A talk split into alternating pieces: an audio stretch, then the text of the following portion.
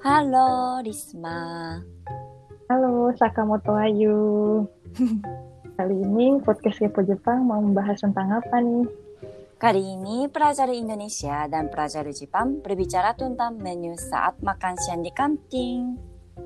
Oke, pemeran pelajar Indonesia aku dan pemeran pelajar Jepang Sakamoto Sang ya. Hai. Kita mulai yuk.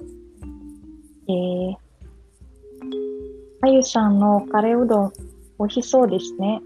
うん、美味しいよ。でも、お箸を使って食べるのは難しそうです。そう、うどんが重いから意外と難しいよ。私はスプーンでいただきます。それがいいね。親子丼美味しいお肉も卵も柔らかくてとても美味しいです。へえ、私も今度試してみようかな。ぜひ、これかけてみる七味唐辛子。七味唐辛子は辛いですかちょっと辛くて独特の香りがあるよ。かけてみます。どう私はもっと辛い方が好きです。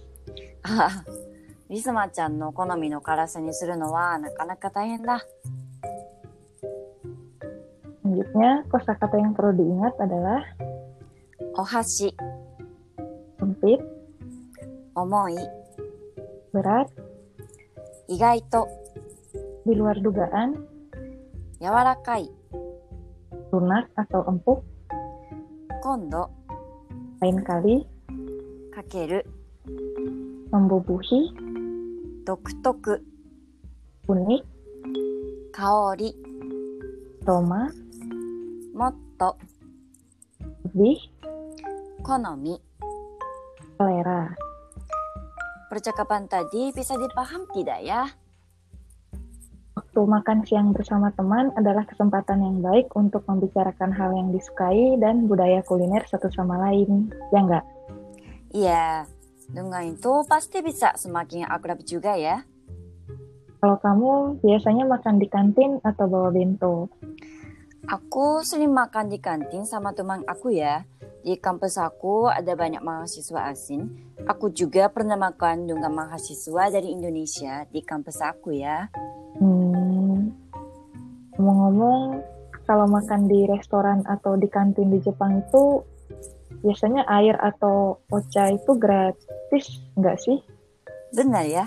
Kalau di kantin, kantin sekolah atau kampus, biasanya ada sistem self service untuk mengambil air dan teh. Hmm. Self service ya. Asik ya, bisa minum gratis sampai puas berarti.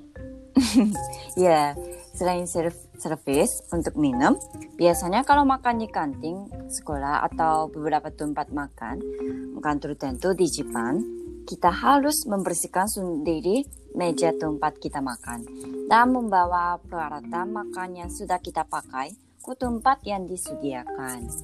Hmm. Budaya beres-beres Jepang emang keren ya. Hmm.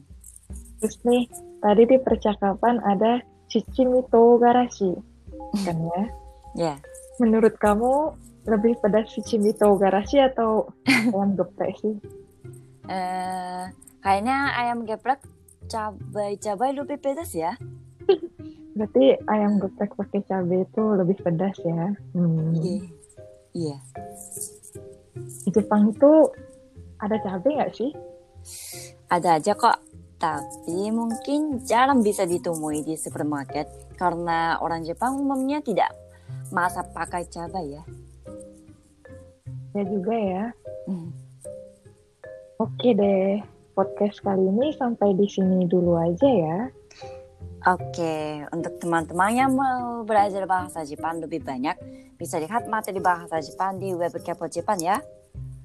Oke, arigatou gozaimasu. Arigatou gozaimasu. Mata ne. Kita nih.